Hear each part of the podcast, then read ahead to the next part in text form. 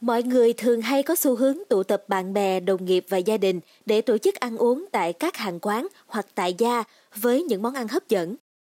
Trong những bữa tụ tập như vậy thì đa phần mọi người thường chuộng những món ăn được chế biến bằng hình thức lẩu hoặc là nướng hơn đúng không nào? Tuy nhiên thì khi ăn, chúng ta chỉ quan tâm đến những vấn đề như là món đó có ngon hay không, quán ăn có sạch sẽ không, hoặc là đồ ăn có tươi sống hay không, mà lại quên mất rằng cách ăn như thế nào mới là an toàn và phòng tránh được các bệnh lây nhiễm cũng là điều nên được quan tâm. Chính vì vậy, hãy để podcast Báo Tuổi Trẻ bật mí đến quý vị ngay bây giờ nha.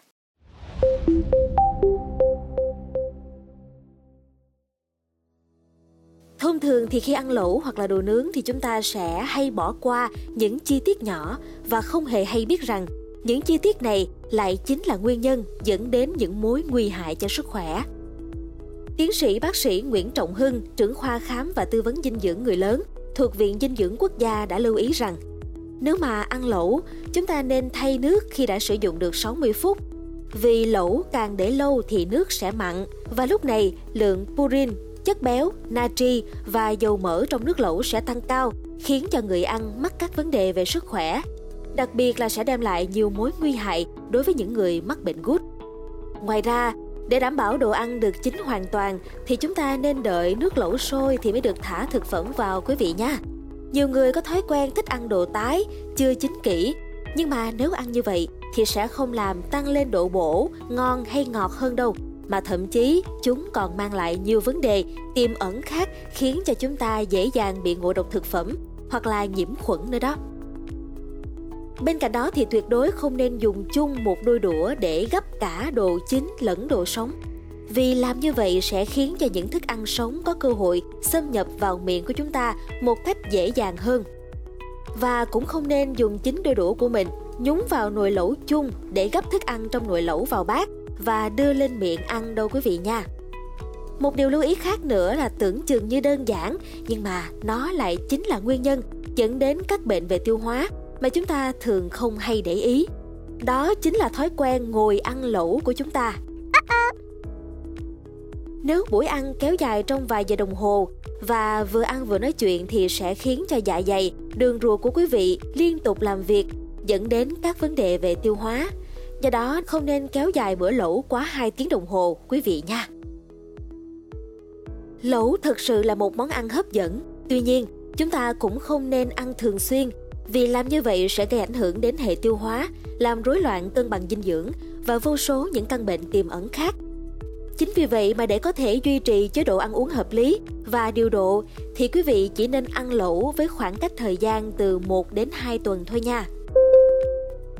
Ngoài ra thì bác sĩ Hưng cũng lưu ý là nên hạn chế sử dụng bếp ga du lịch để ăn lẩu. Nếu có nhu cầu sử dụng thì nên chọn những bình ga mới, không rỉ sét để tránh hiện tượng nổ bình ga. Một điều nữa mà quý vị cần lưu ý đó là nếu mà có trẻ nhỏ đi cùng thì hãy luôn để mắt tới con trẻ để tránh tai nạn bỏng có thể xảy ra. Ẩm thực thì lúc nào cũng đa dạng và phong phú về cách chế biến. Chính vì vậy mà ngoài món lẩu ra thì chúng ta còn có thể biến tấu các loại thực phẩm bằng các món nướng. Món nướng được thực hiện bằng cách nướng sẵn và bày ra mâm tiệc hoặc là vừa nướng bằng bếp nướng vừa ăn ngay tại chỗ. Cũng vì sự hấp dẫn và có thể tụ họp được nhiều người, nên là món nướng có thể huy động được các thành viên trong buổi liên hoan cùng tham gia chế biến. Tuy nhiên, bác sĩ Hưng có lưu ý rằng, tất cả thực phẩm dù nướng dưới các hình thức khác nhau như là than hoa hoặc là bếp điện, bếp từ, lò nướng thì đều phát sinh ra độc tố gây hại cho sức khỏe và chúng ta tuyệt đối không nên nướng thực phẩm bằng ngọn lửa ga quý vị nhé.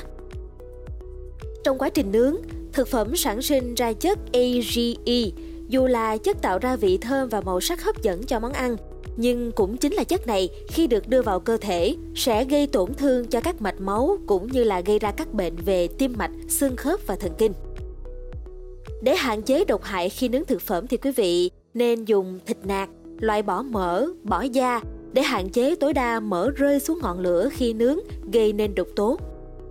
Ngoài ra, quý vị nên nướng thực phẩm ở nhiệt độ thấp hoặc vừa phải để hạn chế khói và cũng thường xuyên trở qua trở lại các món nướng để thịt có thể chín đều, tránh cháy xém về một phía.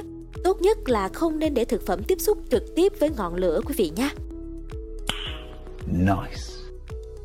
Một lưu ý khác khi chúng ta nướng bằng bếp than, bếp điện, bếp từ thì cần nướng ở chỗ thoáng, không nên nướng thực phẩm khi ngồi trong phòng, đặc biệt là phòng kín.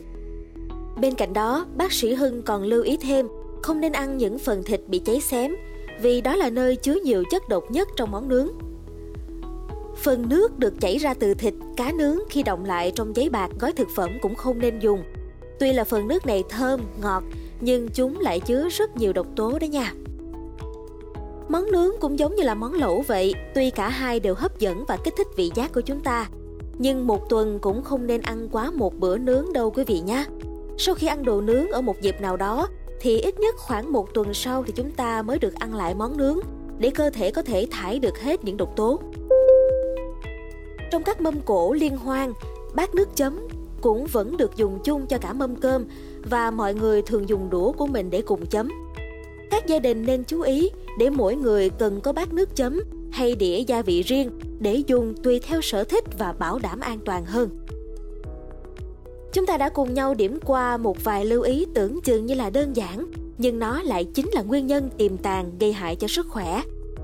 Chính vì vậy mà thông qua những thông tin này, Trinh Trà mong là quý vị thính giả sẽ chú ý đến vấn đề sức khỏe cũng như là cách ăn món lẩu và món nướng như thế nào cho phù hợp quý vị nhé. Cảm ơn quý thính giả đã lắng nghe số podcast này. Đừng quên theo dõi để tiếp tục đồng hành cùng podcast Báo Tuổi Trẻ trong những số phát sóng lần sau. Xin chào tạm biệt và hẹn gặp lại!